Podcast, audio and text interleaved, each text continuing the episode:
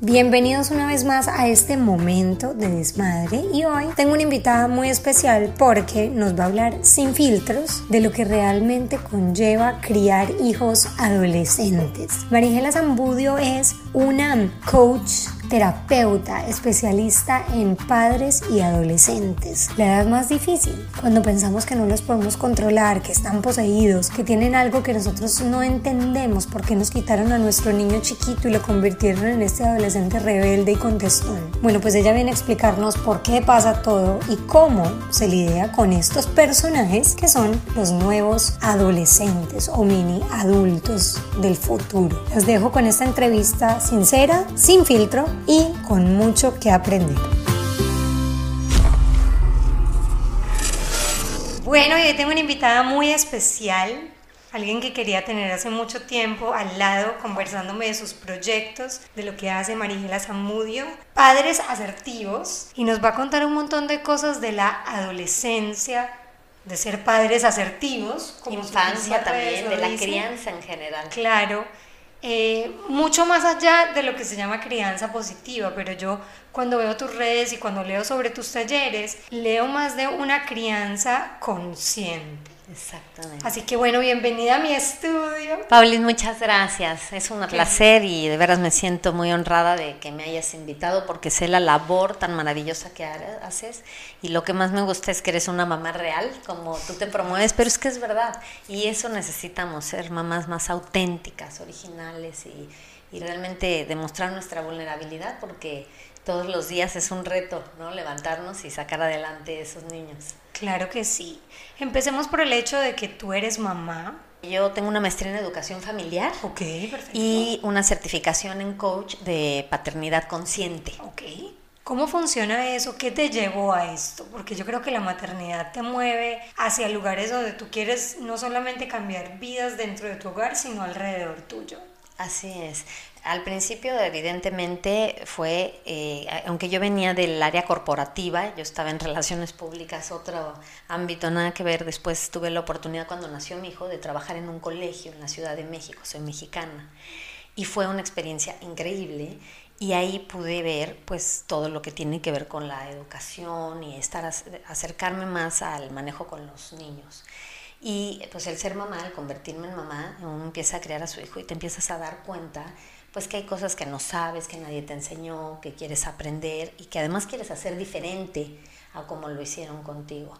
Y eh, también empecé a tener esta necesidad como de descubrirme más a mí, de quién soy, empecé a entender que para yo poder guiar a mi hijo, antes de enfocarme en todas sus conductas eh, que yo las veía negativas, en, en, sus comportamientos y que siempre estamos como señalando al otro, me di cuenta que necesitaba entender yo quién era, de dónde venía y por qué actuaba, porque al final somos un espejo ¿no? de, de los 100%. nuestros hijos. Y nuestros hijos son el espejo de lo que a veces no nos gusta tanto de nosotros, ¿verdad? Exactamente, entonces ahí es como cuando yo veía esas oportunidades y cuando empecé a conocer todo lo que es paternidad consciente, más que educación positiva y todas estas eh, diferentes modelos, eh, teorías que son maravillosas, que todo obviamente funciona, pero lo que yo me enfoco y para mí de verdad me apasiona es el trabajo en uno mismo. Cuando tú trabajas en ti y puedes ver por qué a ti te detonan este tipo de cosas eh, que pasa con tus hijos, entonces empiezas a entender que el tema es tuyo ¿no? Es como cuando llegan a consulta conmigo los papás me dicen, ay, ¿te puedo por favor traer a mi hijo? A ver, ven, vamos a platicar, qué es lo que está pasando. Y siempre salen y les digo, mira, tu hijo no tiene que venir a sesiones conmigo, no tiene que venir a coaching, la que tienes que venir eres tú, porque tú traes muchos temas arrastrando internos que proyectas y que hacen que pues no puedas tener ese vínculo tan fuerte que quieres con tu hijo. Qué fuerte todas estas palabras. No es fácil tú pedir ayuda por tu hijo y darte cuenta que el que tiene el problema eres tú. Me ha pasado, he ido a terapia en diferentes situaciones. Me parece que, que una terapia es un momento de respiración, un espacio, un aire que necesitamos todos los seres humanos para cuadrar lo que no está bien en nuestras vidas. Y me ha pasado con mis hijas que en los momentos de vulnerabilidad mía es cuando ellas se como que se tumban un poquito o se desorientan. ¿Cómo trabajas con los papás en ver lo que no nos gusta de nosotros mismos que se está reflejando en los hijos, pero sin herir esos sentimientos de los papás, de decir, me estoy equivocando, lo estoy haciendo mal y por eso mi hijo está actuando así. Mira, qué interesante la pregunta que me estás haciendo. Nunca me la habían hecho y sí, creo que tienes toda la razón en plantearla, porque un papá siempre no, no llega eh, generalmente tan abierto. Hay papás que sí, no digo que no, pero no llega tan abierto como a decir, yo sé que yo soy el responsable de lo que está pasando. Y eso es paternidad consciente. Al final es hacerte responsable de la co-creación que tú estás haciendo de la relación con tu hijo. Para que exista una relación, pues son dos. Y es los papás llegan y de repente muchos papás con mucha resistencia o muy bloqueados. No, no es que yo pongo lo mejor, yo doy todo, yo me mato por mis hijos, yo sacrifico cosas, yo dejé mi carrera, yo tal, tal, tal, tal, tal. Te dan un sinnúmero de cosas y no me responde, es mal agradecido, etcétera, etcétera, etcétera. Y cuesta mucho trabajo el empezar a, primero, aceptación de, que estás aquí y ya que estás en este espacio, lo que yo hago es como decirles, es tu espacio, lo que tú dices, es un momento para ti, las sesiones duran generalmente 50 minutos, es tiempo y recursos invertidos aquí o sea que realmente dedícatelos y vamos a un trabajo bien profundo. Entonces, los primeros ejercicios que yo hago es que siempre les hago escribir em, qué cosas son las que los detonan, qué te detona, o sea, qué cosas de tu hijo te prenden, te hacen sentir algún tipo de emoción con la que tú no te sientes cómodo, porque obviamente también detonan las cosas positivas en el sentido de alegría, amor, entusiasmo, felicidad. Yo siempre les digo, cuando se paren el podio y le dan las medallas la mamá y el papá, somos pavos reales y, y, todo mundo así, ¿no? claro. La celebración para todos. Pero cuando te llaman de la escuela para algo del niño, entonces todo, todo es con el niño. ¿Me explico? Y no entramos en esta conciencia de decir, bueno, el que él tenga esta conducta, yo ¿qué estoy haciendo para que esto se genere? No le estoy quitando responsabilidad al niño. Pero lo primero que uno tiene que hacerse es cargo de uno mismo. Y cuando tú te empiezas a transformar internamente, entonces la energía fluye y el niño también empieza a tener esta transformación que seguramente tendrá que seguir con otro tipo de ayuda en la escuela o otro, otro tipo de cosas, porque claro que a veces tienen malas conductas, hay que poner límites y demás, pero muchas de las cosas son generadas por nosotras y puedo poner como varios ejemplos. Inseguridades, inseguridades, miedos, eh, eh, rebeldía, eh, contestaciones, frustración, ¿no? Todo lo que estos... Estás diciendo muchas cosas que vemos las mamás cuando los niños empiezan a pasar de ser niños y entran en la etapa, mi hija, casi 11 años, preadolescencia. En esos días hablaba con una amiga y ella me decía, ¿no te pasa que están como en una situación de estrés y tu hija te contesta y se da cuenta que te contestó como como mal, como ofuscada, y eso nunca pasaba, es como si estuviera poseída. Y le dije, sí. Y ella se da cuenta que me está contestando como nunca me ha contestado y para, como si ella estuviese cambiando su personalidad, sus respuestas, su manera de ver las cosas, porque está empezando a ser adolescente. Totalmente. ¿Eso pasa? Sí, además sabes que... con los adolescentes. Sí, ahorita les voy a explicar un poco que, eh, la preadolescencia y la adolescencia y por qué pasan este tipo de cambios drásticos que empezamos a ver. Pero lo primero es que los papás, la reacción es, me cambiaron a mi hijo.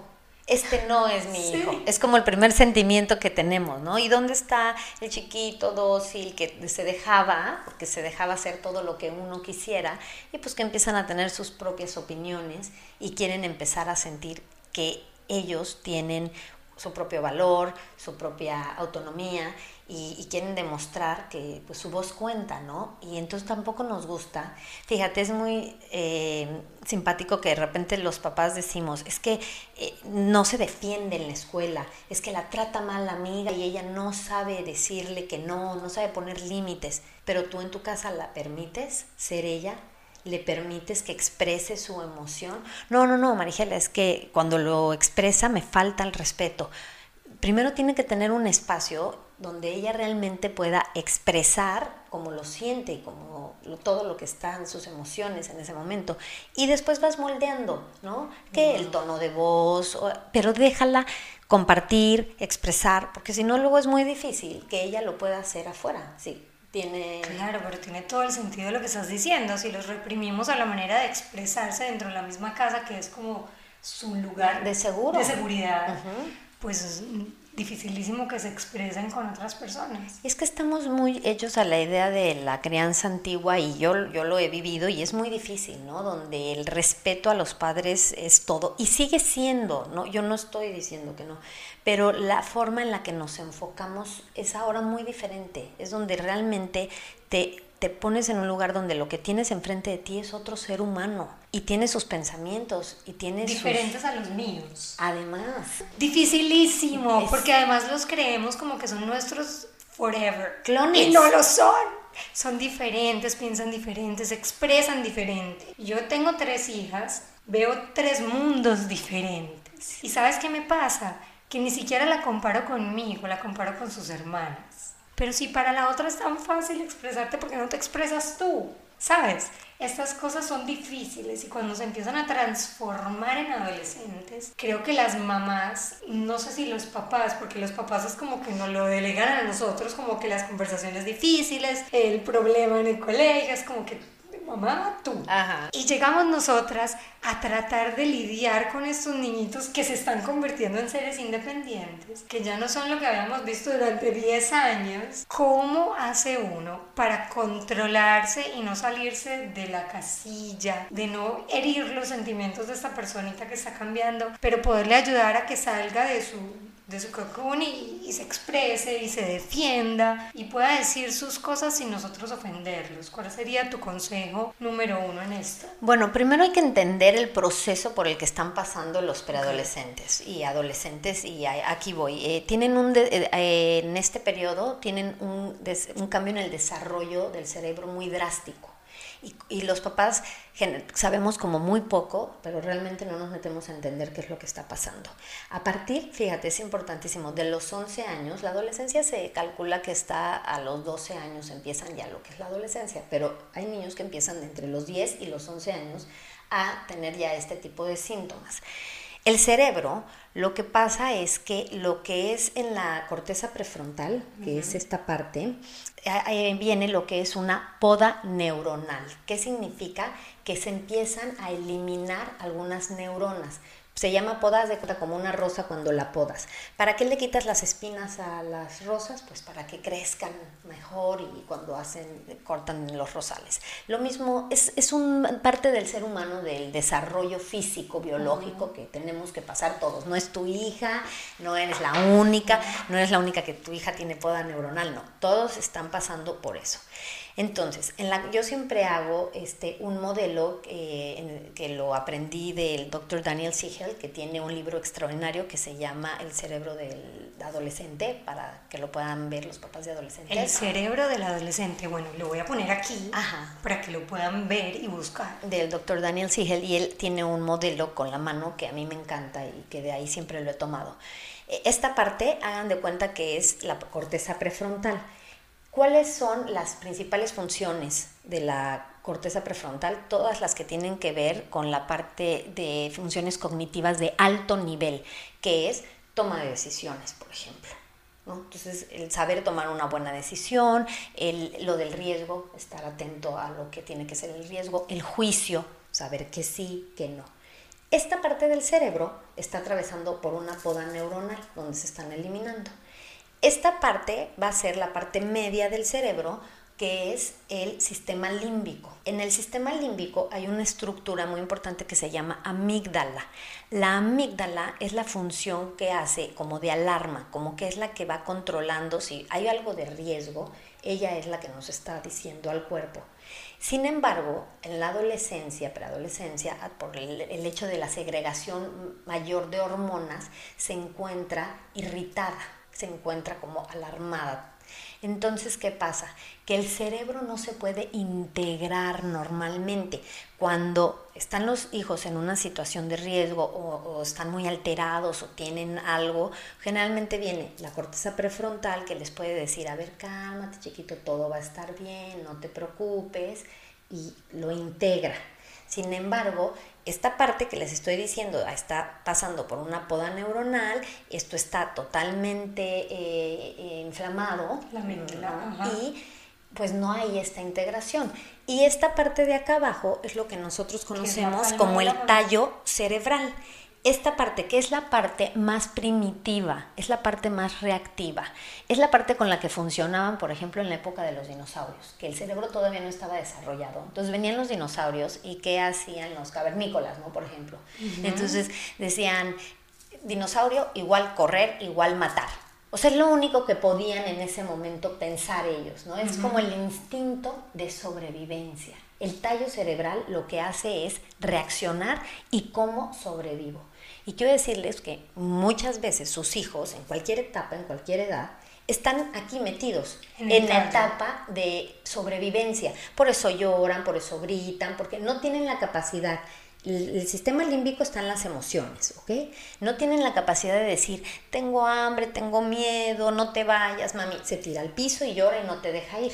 Está todo en el tallo cerebral. ¿Eso es cuando están más chiquitos o cuando empiezan esta etapa de la adolescencia? Chiquitos, adolescentes y adultos. El tema es que nosotros como adultos muchas veces nos encontramos en la parte del tallo cerebral porque no tenemos desarrollado esta parte de emociones, de poder manifestar de una forma autocontrolada nuestras emociones. Cuando tú me dices, ¿qué debo de hacer cuando hay una situación y no alterarme? Pues primero te tienes que autocontrolar, pero no es algo que se haga tan fácil. O sea, el autocontrol, por ejemplo, es lo más difícil. se desarrolla. No nace uno con eso. No, hay que trabajarle. Y si tú vienes, por eso... Yo soy súper emocional como que reacciono o feliz o me entiendes. Y me ha tomado cursos y terapias poder controlarlo, o sea que lo dices, lo entiendo. Sí. Y, me parece increíble lo que estás diciendo porque como que pienso en mis hijas, en cómo reaccionan y tiene mucho sentido lo que estás diciendo. Sí, que se están basando. Entonces a veces tienes dos un niño chiquito y una mamá igual de cuatro años, o sea, dos palmas de la mano, de verdad, dos tallos cerebral haciendo un berrinche, o dos adolescentes. Tienes a tu pre o adolescente que te contesta horrible, que te grita, y en eso la mamá en automático, desde el tallo cerebral, empieza a gritarle y a contestarle y a imponer castigos, porque no sabe, no sabe manejar la situación estos son dos adolescentes que están así eh, volteando los ojos, con mala cara. Entonces no hay un adulto realmente responsable y que diga, que entienda yo siempre les digo a los papás, cuando empiecen así con estas actitudes sus hijos pre y adolescentes, imagínate su cerebro, cómo está y que no se está pudiendo integrar, que la parte que les debería de decir, esto es correcto, esto no, toma buenas decisiones, etcétera, etcétera, está en total reconstrucción como un edificio en obra negra la amígdala totalmente irritada, entonces las emociones están como a su máxima expresión y aquí el, tallo cerebral pues no, logra, no logra integrarse el cerebro. Entonces esa es en la parte eh, física, eh, biológica de nuestro cerebro y por eso tiene un cambio estructural muy grande.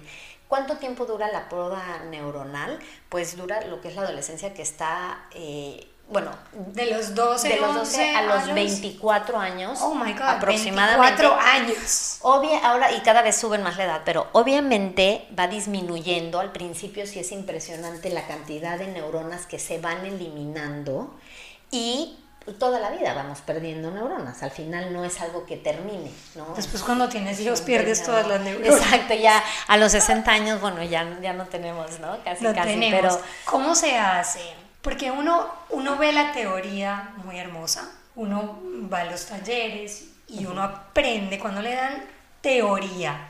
Cuando vas a un taller práctico, creo yo, o yo soy más de vivir experiencias, que aprendes e ingieres más lo que te están tratando de explicar. Y como decía, la teoría se ve muy linda, pero listo, sabemos que hay una poda de emociones, que las glándulas del cerebro se están empezando a madurar, que están pasando por una etapa emocional enorme, están teniendo cambios físicos, eh, hormonales, mentales.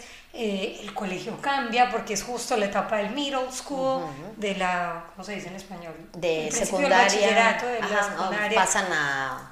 Mejor dicho, los cambios son enormes, te empiezan a contestar feo y tú decías, la mamá reacciona como un adolescente, la mamá reacciona como un niño de cuatro años y me estoy identificando. Cuando me contestan feo, yo me quiero, me convierto como en un tigre. Sí, sí. O sea, mi reacción es, ¿qué hago? como mamá, que ya pasé por ese montón de cambios y se supone que soy el adulto responsable, con este ser humano que está pasando por todo esto y se presenta ante mí como un loquito, una loquita hormonal, porque así los vemos, nosotros los vemos como una bola de fuego hormonal.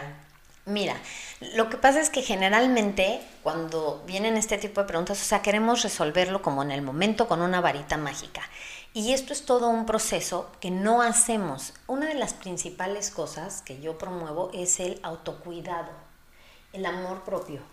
Si ¿Hacia la mamá o hacia los niños? Tú, tú, a ti misma. Ajá. A ti misma. Por ejemplo, si no dormiste bien, si estás, sí, me vuelvo irritable. Si estás súper desvelada, obviamente, pues tu nivel de tolerancia baja muchísimo. Totalmente. Si tú no tienes espacios todos los días, todos, no, no, no te estoy diciendo que el fin de semana, que una vez al mes, para ti, un rato para ti, y no te estoy, yo sé que es imposible, que apenas si nos alcanzan las horas, soy mamá, pero hay prácticas bien fáciles, eh, como por ejemplo de repente poner la música que más te gusta, que dura una canción, uno o dos minutos, escuchar la música. Eh, siempre estamos pensando con la mente y a la hora de educar también tenemos que bajarnos como que a nuestro corazón.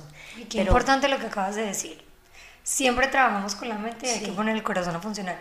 Y sabes que creo que la mayoría no lo hacemos. No, nadie. y ahora con la cosa de las redes sociales, cuando ponemos ese cerebro a funcionar, nos estamos comparando entonces no dejamos llegar aquí al corazón. Exactamente, pero al corazón hay que moverlo también, ¿no? Entonces, ¿cómo lo vas a, sensibilizar más, a hacerlo más abierto? Le estoy diciendo ejemplos de prácticas, ¿no? Una canción que a ti te guste, romántica, guapachosa, este, alegre, rapera, lo que a ti realmente te llene, la pones un rato, pero que nada más te esté distrayendo, piensas en eso, hasta te puedes poner si quieres la mano en el corazón y es tu momento, es tu espacio, te quita dos minutos, porque siempre viene, date tiempo, espacio, sal con tus amigas, ve por una copa con tu pareja o tú sola o vete a un masaje. No siempre podemos, realmente. No, no siempre podemos, no pero eso que estás diciendo sí ni recursos. Pero entonces, todos nuestros recursos, las mamás que vienen a sesión conmigo, siempre les digo, están ¿no? en que los hijos tengan las mejores clases la, les queremos dar todo y qué maravilla, pero si de ese, de ese poquito o mucho tú no tomas algo para ti también, entonces no tienes con qué nutrirlos. Es lo mismo, si tú estás vacía, pues no hay este, esta forma de poder nutrirlos. Entonces, uno es el autocuidado, porque entonces si estás más descansada y más tranquila, obviamente tus eh, habilidades van a ser mucho mayores para poder ¿no? Estar en el día a día, que es muy cansado, es la realidad, es agotador, porque físicamente, es mentalmente y físicamente llevarlos, traerlos, la lonchera, la escuela, o sea, es una dinámica agotadora. Es agotador, mucho. Y la parte donde te empiezas a ser consciente, ya simplemente el hecho de verlo empieza a transformar cosas y no todo tiene que ser mágico en el momento y ya nunca lo vuelvo a hacer, pero te empiezas a cachar, a dar cuenta de que el tema es tuyo, no de ellos. A ver, Paulis, dame un ejemplo de cualquiera de tus hijas, de algo que tú digas, esto me detona. Cuando mi hija mayor no es capaz de decirme las cosas, porque no es capaz, no le cuesta decírmelas, y se las guarda, y cuando ya las dice, como que ya no puedo hacer nada para ayudarle. It's too late, es muy tarde. Ok. Vale, como que tuvo un problema con una profesora el jueves de la semana pasada, me lo dice hoy, una semana después. Y yo como que, Isa, pasó una semana, ya no te puedo ayudar. Como que eso de no te guardes las emociones, exprésamelas, ten la confianza de hablar conmigo, eso me detona. Ajá. Que cuando te detona, ¿qué, qué sientes? ¿Qué sentimientos o emociones? Me dan ganas de llorar, me duele el estómago eh, o sea, a veces hasta me da dolor en la espalda, como me, me da estrés. Ok. Entonces, cuando yo te digo que te detona, en automático me dices lo, la conducta de tu hija. Y la respuesta de algo que yo te estoy preguntando es a ti. A ver, piensa. A mí me da estrés. A mí. Hacia adentro, ajá. Pero tú en tu ser, es complejo, pero ahorita los voy a ayudar como a desconstruir esto. A ti eso es lo que te ocasiona, ese es el síntoma. El síntoma es el estrés. Ok. pero a ti que te lo está generando. A ver, tú trata de pensar por qué me da miedo eso de tu hija claro. te impacta. Yo te voy a decir, a mí, por ejemplo, si mi hija no me compartiera eso, no me afectaría. Me afectan otras cosas, porque lo que a ti te afecta, a cada quien le afecta, tiene que ver con lo que tú llevas dentro. Por eso no... Claro. Me afecta no poderle ayudar a tiempo. ¿Y eso qué es? Miedo. ¿Qué más? Ansiedad. No sé. Control también. Control totalmente, soltar el control con los hijos es lo más difícil del mundo, como que no estoy ahí para defenderla. Hay diferentes, ¿no? Puede ser tus propios miedos o tu control. Y digo, aquí podríamos tener como una sesión muy profunda que no tenemos el tiempo, pero trabajaría contigo en el tema de cuáles son tus miedos más profundos, cuáles son las vivencias que tú tuviste de niña a la hora de expresarte. ¿Te permitían expresarte o no te permitían expresarte? No necesariamente es que yo fui una niña reprimida y no me dejaban expresarme y no quiero que mi hija pase lo mismo. Puede ser que generalmente esos patrones se repiten, pero además puede ser que no. Entonces tú estás hablando de miedo, de control, de estas cosas que te afectan a ti. Entonces, cuando revisamos un poco de dónde viene, que siempre viene pues de nuestra crianza, de nuestra educación, y de verdad la paternidad consciente no crean que se la es que se trata de quedarnos, o sea, no es un psicoanálisis de que pases eh, cinco años analizando quién fuiste y si tus papás y qué hicieron, es responsabilizarte de ti. No le estamos tampoco culpando lo que hicieron nuestros papás, siempre hicieron lo mejor que pudieron bajo sus circunstancias, bajo su inconsciencia en el sentido de que no veían lo que hoy nosotros podemos ver, no había tanto estudio sobre las emociones, sobre el vínculo que hoy tenemos. Y hay muchos que dicen, yo, mis papás sí fueron súper exigentes y tal, y no estoy traumado y nunca necesité terapia, porque ahora los niños necesitan tanto? Pues porque ahora necesitan más y porque hay muchas estimulaciones externas. Muchas, muchísimas. necesitamos estar mucho más presentes que lo que nuestros papás. Era una vida mucho más fácil. Pero bueno, regresando al tema, eh, yo lo que hago es que te ayudo a ver dónde aprendiste tú todo este tema de las emociones y por qué a ti te afecta que tu hija no lo haga como tú quieres que lo haga.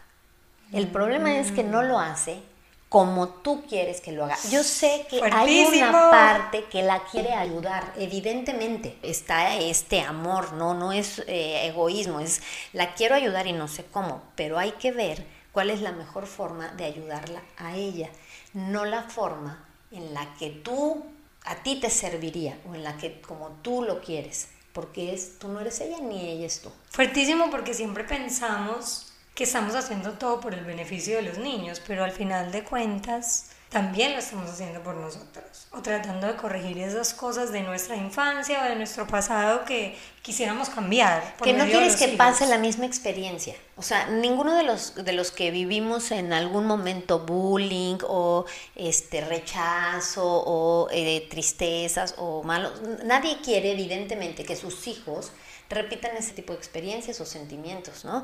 Pero también es tanta nuestra necesidad de no volver a vivir eso y que no lo vivan ellos, que, estamos como totalmente eh, muy al tanto de que eso y no los dejamos pues que ellos vivan su proceso. Sabes qué pasa en esta en esta sociedad en este mundo que también le tenemos mucho miedo al dolor. No sabemos vivir con el dolor y el dolor es parte de nuestra vida yo no digo que tengamos que estar sufriendo todo el tiempo, pero, no les enseñamos a que sí duele. Un amigo no te invitó, no fuiste requerida a la fiesta, no te pusieron el like, no duele, sí duele, porque todos somos seres de vinculación y queremos estar en contacto y queremos pertenecer, pero desde muy temprana edad enseñarles a los niños a decir, no todo el mundo te tiene que querer. Claro, y no todo es perfecto. Yo creo que en eso, en eso me gusta basar mi vida, que no todo es perfecto. Eh, a mí sí me gusta que vivan la emoción.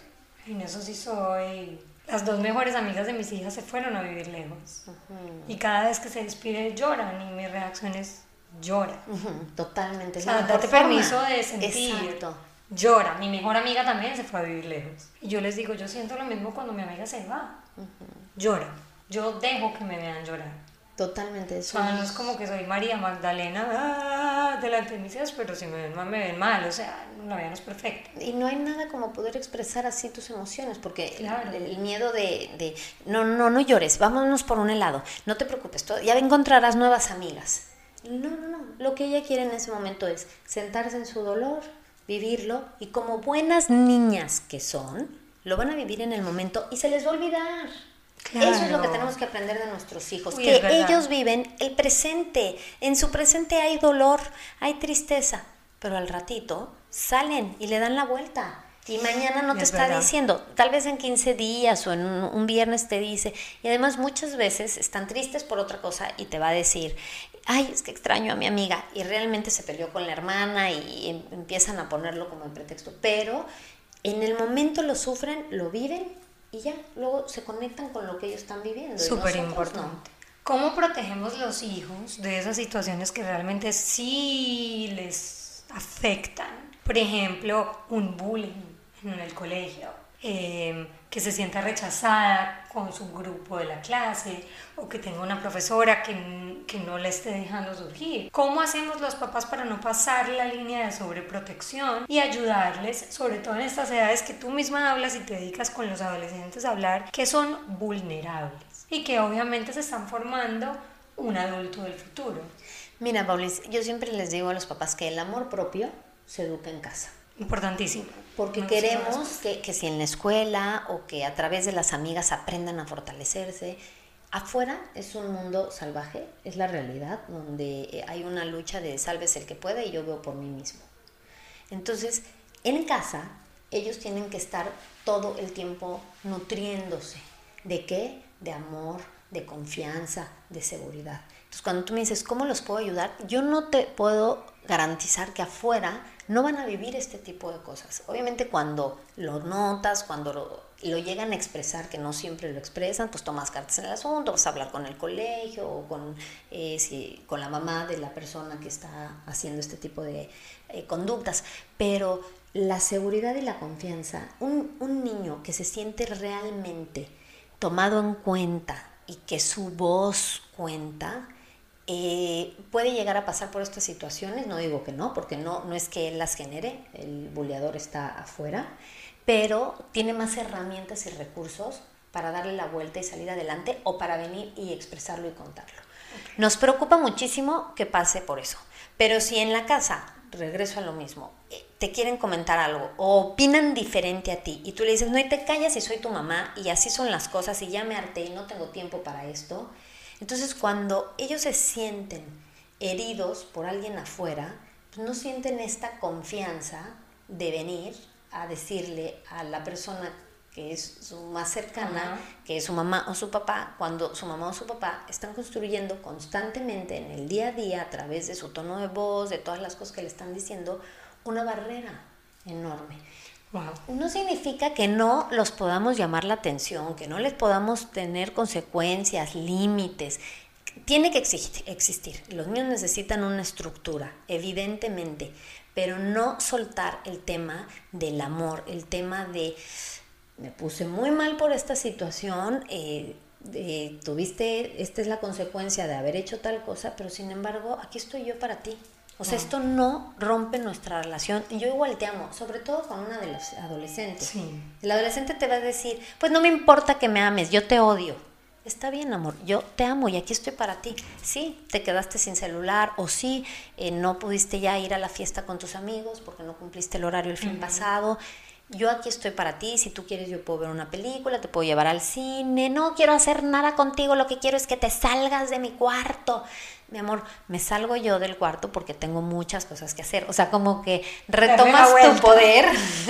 Uy, qué buen consejo. Mira, tú tienes un millón de consejos para las mamás de adolescentes y sé que estás haciendo un taller aquí en Miami el próximo 5 de octubre. Así es. Eh, un taller que cuando me lo explicaste me encantó porque creo que es el tipo de taller que necesitamos todas las mamás que tenemos seres humanos independientes que están en la adolescencia para lidiar con estas situaciones. Entonces quiero que me cuentes del taller y quiero que me cuentes cómo lo desarrollas para hacer ese vínculo o reconectar ese vínculo entre los adolescentes y los padres? Mira, eh, es un taller intensivo. Generalmente lo hago en cuatro sesiones, una vez a la semana, pero ha habido como mucha solicitud de los papás que trabajan y que no pueden asistir en la mañana y papás hombres, cada vez hay más necesidad de los papás de querer participar y querer estar cercanos y querer entender a sus hijos y eso me encanta, de verdad me, me alegra el corazón ver a, a, tantos hombres viviendo su paternidad, gozándola, que no es este, una obligación, ¿no? es un derecho que tienen. Me encanta y sabes que me gusta que nos entiendan un poquito a las mamás. Porque a veces nos echamos mucho la carga encima nosotras. Porque creemos, creemos, no es la verdad, que somos las únicas que podemos resolver. Y papá y mamá siempre están ahí. Sí, sí, la verdad que siempre es un gran apoyo, pero para todas esas mamás que sienten como que, que pasa, ¿no? Que tú educas y tú pones las normas y contigo ya funciona y llega el papá y le da el iPad, llega y le dice tú te puedes ir, no cenes, no importa, lo lleva por el hot dog cuando ya habías hecho tú tu quinoa con pollo delicioso. Y todas nos queremos morir de la rabia. Exactamente, y los niños además pues aman y adoran a papá porque pues es el cool, es el relajado, es el que les da el permiso de todo, etcétera, etcétera. Mientras en casa exista uno consciente, tienes el camino recorrido. Qué ideal que estuvieran los dos en el mismo nivel de conciencia, pero con que uno, hay mamás solteras, entonces para todas aquellas, con que uno de las personas que está criando los hijos ya tenga este nivel de conciencia, y nivel de conciencia no es ser perfecto, es nada más que te das cuenta que lo que está pasando tiene que ver más contigo que realmente con tu hijo. Entonces, en el taller, ¿qué hacemos? Los talleres como tal no, no son clases, vienes y trabajas en cuáles son las cosas que te detonan y profundizamos porque te detonan, de dónde viene, cómo sería si no estuvieras como marcada por esta forma de ser y, todo mundo descubre, ¿no? Eh, que si el control o las que me dicen, es que no hace las cosas cuando se lo pido, eh, siempre está a destiempo. Entonces la gente ahí puede encontrar que tú de las cosas que tienes es que eres muy impaciente. Y la que tiene que trabajar la paciencia eres tú, porque siempre los queremos traer a, nuestro ritmo. Yo creo que yo soy culpable de eso. Y mi marido también. Bueno, pero... A fuerte, no, pero, pero está bien ser consciente de que estas cosas de pronto son lo que los detonan y nosotros no somos conscientes. Exactamente. Porque vivimos en un ritmo de vida en que tenemos que vivir a mil. Así es. No nos permitimos a nosotros mismos parar o hacer las cosas más tranquilo. Tener ese momento de pausa. Claro. Y lo, cuando me decías que me recomiendas, el que cada vez tratemos de estar más en el presente. Cuando hay un enojo así, si te metes en el presente, no te vas al pasado que solo te genera angustia, o te vas al futuro de si este me está hablando así, ¿qué va a ser después? Solo te genera ansiedad es un momento, es un momento, conéctate con el presente, con la necesidad que tiene tu hijo en ese momento. Entonces, todas estas herramientas yo se las doy en el taller, son cuatro módulos que las vemos durante, son cuatro horas en la mañana. El primero es todo el trabajo interno muy fuerte que hacemos, después hablo sobre el desarrollo del cerebro, que lo que expliqué pero con más profundidad. El tercero es cómo fortalezco vínculos con muchas tips y herramientas, porque hay muchas eh, recomendaciones, estrategias para que puedas fortalecer juegos de mesa, o sea, cosas que yo te puedo ayudar a que hagas una mejor armonía en tu casa, pero vuelvo a lo mismo. El vínculo es fuertísimo, pero si tú no estás trabajada y tú realmente no has sanado tus heridas de infancia y las sigues proyectando, todas tus relaciones van a estar dañadas no solamente con tus hijos, sino con, tu pareja, con amigas, con amigos, con tus papás. Y, ya es momento de dejar de culpar al otro. Es que yo soy así por mis papás. Eso es victimización. Y es que si mi esposo me entendiera más, tú no lo vas a poder cambiar. Siempre les digo, ya, olvídalo, acéptalo, él es así. ¿Tú qué puedes hacer? Siempre es tú qué puedes hacer. Porque vivimos esperando cosas del otro. Súper cierto. Entonces esa parte es, eh, ahí veo vínculos, pero siempre les digo, estas son cosas que les van a ayudar a fortalecer la relación, pero tu trabajo interno tiene que ser constante. Estas ganas de crecer y de ser mejor y decir, crecer duele, pasar por el dolor para cada vez ser mejor, que, pueda ser tu mejor versión para ti misma, para tus hijos, para los que te rodean. Y termino con un poco de información de lo que son temas de adicciones, eh, drogadicción y alcoholismo, eh, sobre todo cómo se relacionan y sexualidad. No profundizo tanto porque hay otro taller de esos temas, pero sí para que los papás sepan más o menos cómo abordar en estas edades. Son para niños. Pero este taller empieza solo con los papás en la mañana. En la mañana, son cuatro horas. Esas cuatro horas. Y luego... En la tarde son dos horas donde están papás e hijos, que vienen los niños, la mayoría vienen de muy mal humor, arrastrados casi casi por los papás, yo qué hago aquí, no quería, les ves sus caras como para tomar foto de antes y después. Y entonces empiezo con algunas dinámicas para destensar el ambiente y bajar la emoción, la intensidad, ¿no? De, de lo como están, donde se empiezan a reír y la, son unos juegos, la pasan muy bien. Y después unos ejercicios de comunicación que es importantísimo. Todos decimos, ay, yo tengo buena comunicación o yo siempre trato de que mi hija me exprese. La verdad es que son momentos. Tú puedes llegar y decirle a tu hija desde tu mejor intención, pero ¿qué tienes? Pero platícame no es un momento. Y muchas veces ella quiere llegar a contarte algo, pero uno o está trabajando, o está atendiendo al otro hermano, o está en el celular. Sí, sí, tú cuéntame, tú cuéntame. Tú, aquí, yo te escucho, yo te escucho, ¿no? obviamente te cuentan sabiendo que no estás poniendo atención. Mira, mi hija me conoce tan bien que aunque la esté viendo a los ojos, porque siempre trato como de el eye contact así, eh, vista profunda, pero hay veces que sí estoy no, tengo que preparar el lunch porque al ratito se va a la gimnasia. Sí, cuéntame, Isa, cuéntame. Mamá, no me estás haciendo caso, a ver qué te dije. O sea, sabe perfectamente. Y si es así como que, enfócate, aquí tienes que estar.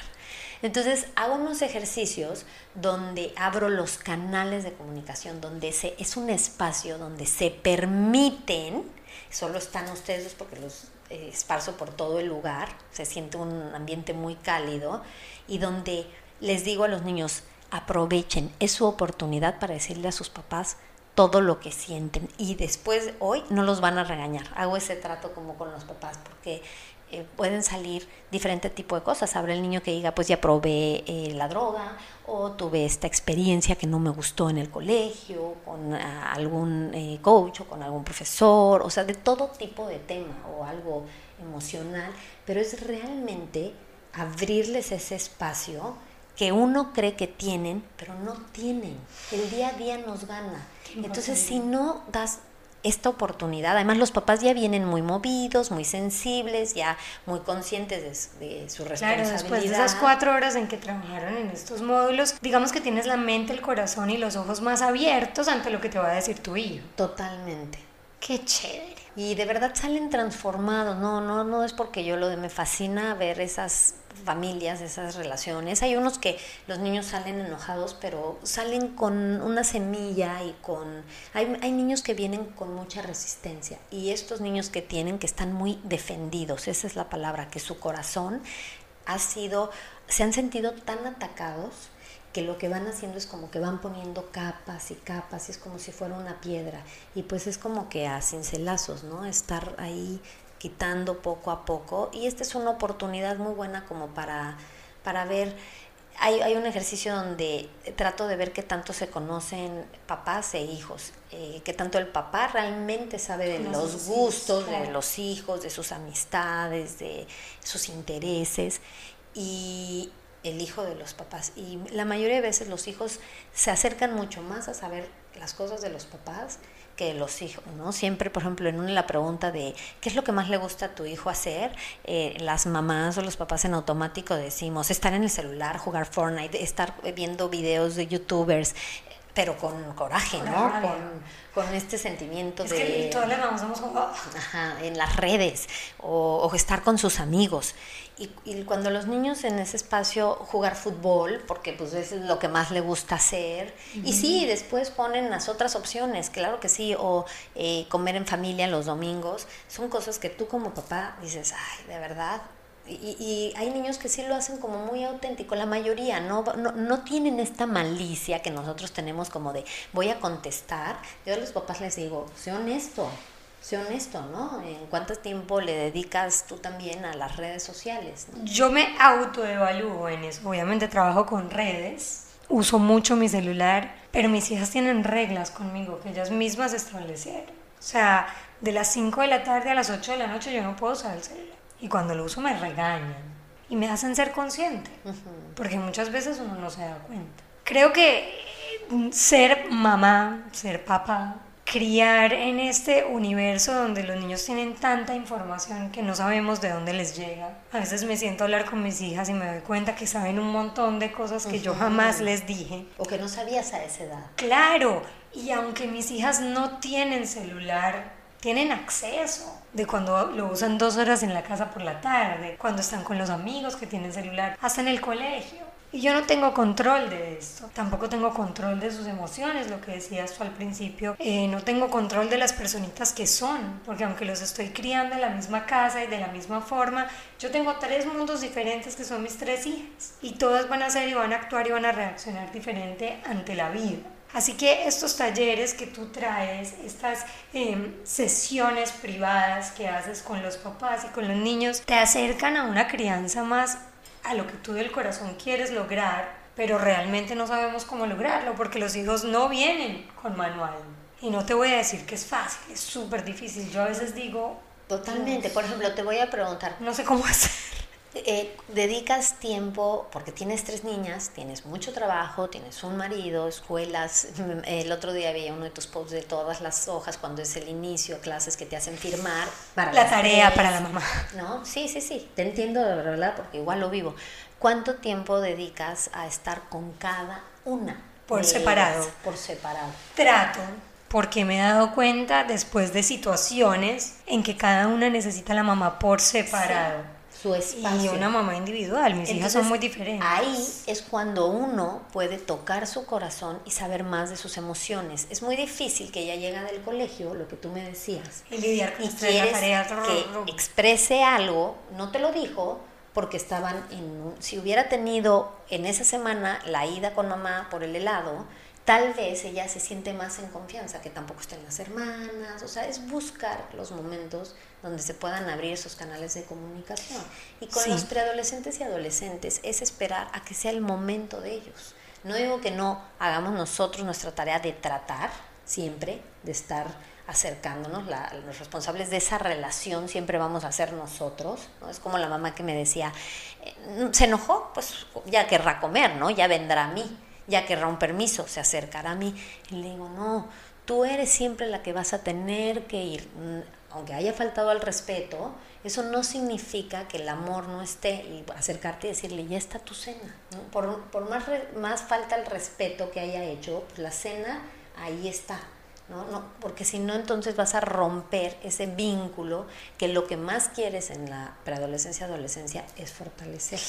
Yo creo que ese es uno de los miedos más grandes de las mamás que uno haga las cosas mal y los hijos se alejen porque no confían en ti, porque no te tienen confianza, porque les das miedo. Pero sabes que yo no quiero darle miedo a mis Al final hay muchos expertos en estos temas, hay gente muy sabia que tiene mucha más experiencia, hay gente que ha escrito libros y es bueno empaparse. Lo que yo las quiero invitar, no dejes de oír tu instinto.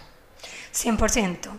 Yo lo trato de escuchar. Lo más importante. Está bien que te te este, empapes de otros temas, que te prepares, ¿no? que asistas a talleres, porque siempre te dan herramientas que necesitamos en el mundo de hoy. Pero yo creo que cuando a veces uno busca una respuesta, es ponerte la mano en el corazón y en el estómago, porque cuando uno siente la emoción es en el estómago y el corazón, y cerrar los ojos y decir, a ver, realmente qué será lo mejor para mi hija, qué es lo que ahorita necesita, no qué es lo que yo necesito. Y entonces también tú te haces cargo de, tu niña interna, que tu niña interna quisiera otras cosas, está loca por adentro, ah, alguien hágame caso, alguien responda. a ver, tú a tu niña interna le das paz, le das tranquilidad, le dices, aquí estoy yo, vamos a resolver ahorita el tema que realmente desde un adulto responsable, ¿no? Desde el adulto que puede hacerse cargo también ya de la emoción de su hijo. Y eso solo es a través del instinto. Te lo digo porque no quiero que acaben después de esto llenos, o sea, de, miedos, ni de dudas. De angustia, de dudas. No hay papás perfectos. Lo que yo nada más te estoy llevando es como que a que despiertes esta conciencia y que cada que tu hijo haga algo, dejes de señalarlo y te tomes unos minutos para decir, ¿qué estoy haciendo yo para co-crear esta situación? Porque hay algo de lo que tú estás haciendo. ¿Qué puedo hacer diferente? Antes de quererlo mandar a él a terapia, a diagnosticar, etcétera, etcétera, etcétera.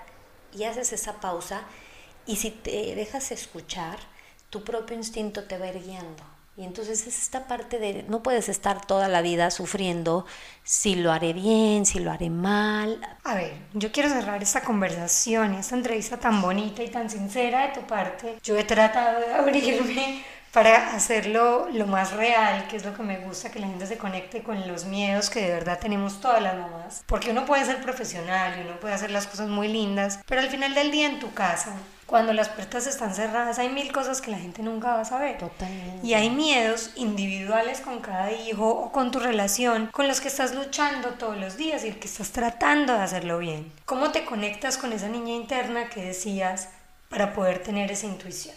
Uy, ese es un trabajo maravilloso que he aprendido con una de mis coaches espirituales que es extraordinaria. Y he estado, o sea, sí he estado yo también en coaching de el inner child, de trabajarlo, porque todos, la mayoría de nosotros tenemos un niño herido, la mayoría, hay gente que tuvo una infancia maravillosa, pero igual la gente que tuvo una infancia maravillosa tiene la imagen de una familia perfecta y cuando en su familia hay problemas no lo saben manejar, siempre hay algún tema. Yo trabajo mucho. Aquí el trabajo que hago es como reparenting myself, o sea, como tengo que volver es que en español es complicada la palabra reparenting, pero no, es como, una paternidad a, ti mismo, como volverte a criar, la crianza que te dieron, pero ahora pero de a mí, para ti. De mí para mí. Entonces yo siempre visualizo, es más, hasta tengo una foto mía de niña chiquita y la saco y, platico con ella y le digo, ¿qué te faltó? ¿Qué necesitabas? Eh, eh, ¿Qué necesitas hoy? Ser vista, es que yo me siento muy triste porque eh, fulanito no me está haciendo caso, mi esposo, ¿no? O porque este, los niños están así, a ti te está afectando. Entonces, yo lo que hago a nivel esto es conectarme con esa niña interna, darle paz, darle tranquilidad, ser compasiva, porque hay muchos que la queremos negar si tuvieron malas experiencias, es como esa niña mejor no existe, solo existe el adulto, pero siempre va a estar como, que alguien me haga caso, que alguien me haga caso. Entonces, la única persona que la puede atender eres tú. Por eso te digo, es dejar de quitar culpas de lo que hicieron o no nuestros papás. Si esa niña está herida porque si mi mamá, porque si mi papá, esto ya no importa hoy. Lo que importa es que yo la atiendo, la fortalezco y ayudo a que se integre a mí y que entonces yo pueda tomar decisiones y acciones desde un adulto.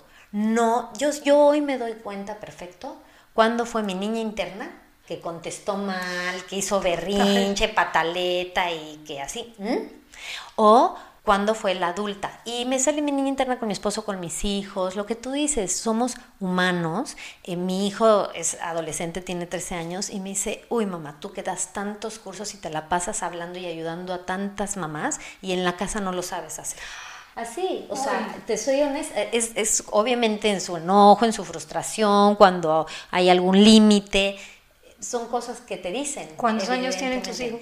Mi chiquita tiene siete años y mi adolescente tiene 13, ¿no? Y es, mm, es lo ah. máximo, es, es viviendo lo que son los retos, pero también la magia, ¿no? Que nos da tener sí, es verdad. recrear. Yo siento que tengo como una amiga en mi hija mayor. Estamos empezando a compartir gustos, experiencias. Te va a pasar eso, Paulis. Vas a vivir la parte donde digas, ¿dónde está mi chiquita? Y que te va a retar y que va de repente a distanciarse y te va a contestar que dices, no, no, no, esto no me gusta. Y por otro lado va a estar esa niña que se empieza a convertir ya más en un adulto, ¿no? Que, que, puedes platicar otro tipo de cosas, convivir con otro tipo de cosas. Y bueno, eso es maravilloso, es como darle espacio a las dos y solo nos gusta lo bonito y lo bueno, ¿no? Solo le queremos dar espacio a, Creo que hay que aprender de todo y hay que inscribirse en tu curso. Me llama la atención para todas estas mamás y papás que nos están viendo que están en Miami y que tienen adolescentes que quieren trabajar en esto, que quieren unirse a sus hijos y que quieren que sus hijos también se integren a su proceso de educación y una crianza más consciente, pues las invito al curso de Mari el próximo 5 de octubre. María, toda la información por Facebook y redes para que sepan dónde encontrar. Bueno, mi mail para mayor información me escriben a marigela, es si latina de gato, marigela arroba padresasertivos.com. Ahí yo les mando toda la información y mis redes me encuentran tanto en Facebook como en Instagram como Padres Asertivos. Y entonces ahí estoy publicando eh, constantemente los talleres y a veces algunas reflexiones de cómo llevar a cabo una paternidad más consciente. Te agradezco enormemente haber estado aquí, haber abierto tu corazón con tus mismas experiencias personales, con tu trabajo, con el coaching y las terapias que haces con tantas familias para tener un poquito más de amor y comprensión dentro del núcleo familiar. Ay, Paulisa, a ti muchas gracias por este espacio que me, de verdad me enorgullece mucho participar, sabiendo a cuántas mamás llegas, cuántas vidas puedes ir tocando con diferentes temas y que bueno, hoy sea un poco más de despertar conciencias al final es, el fin y, que la gente pueda llegar a conectarse más desde el amor. Bueno, gracias por acompañarnos. Eh, les agradezco de corazón que sigan a Mari en arroba padres asertivos. A mí soy Paulis, mi mami. Y nos vemos el próximo martes aquí en este momento de desmadre. Chao. Muchas gracias.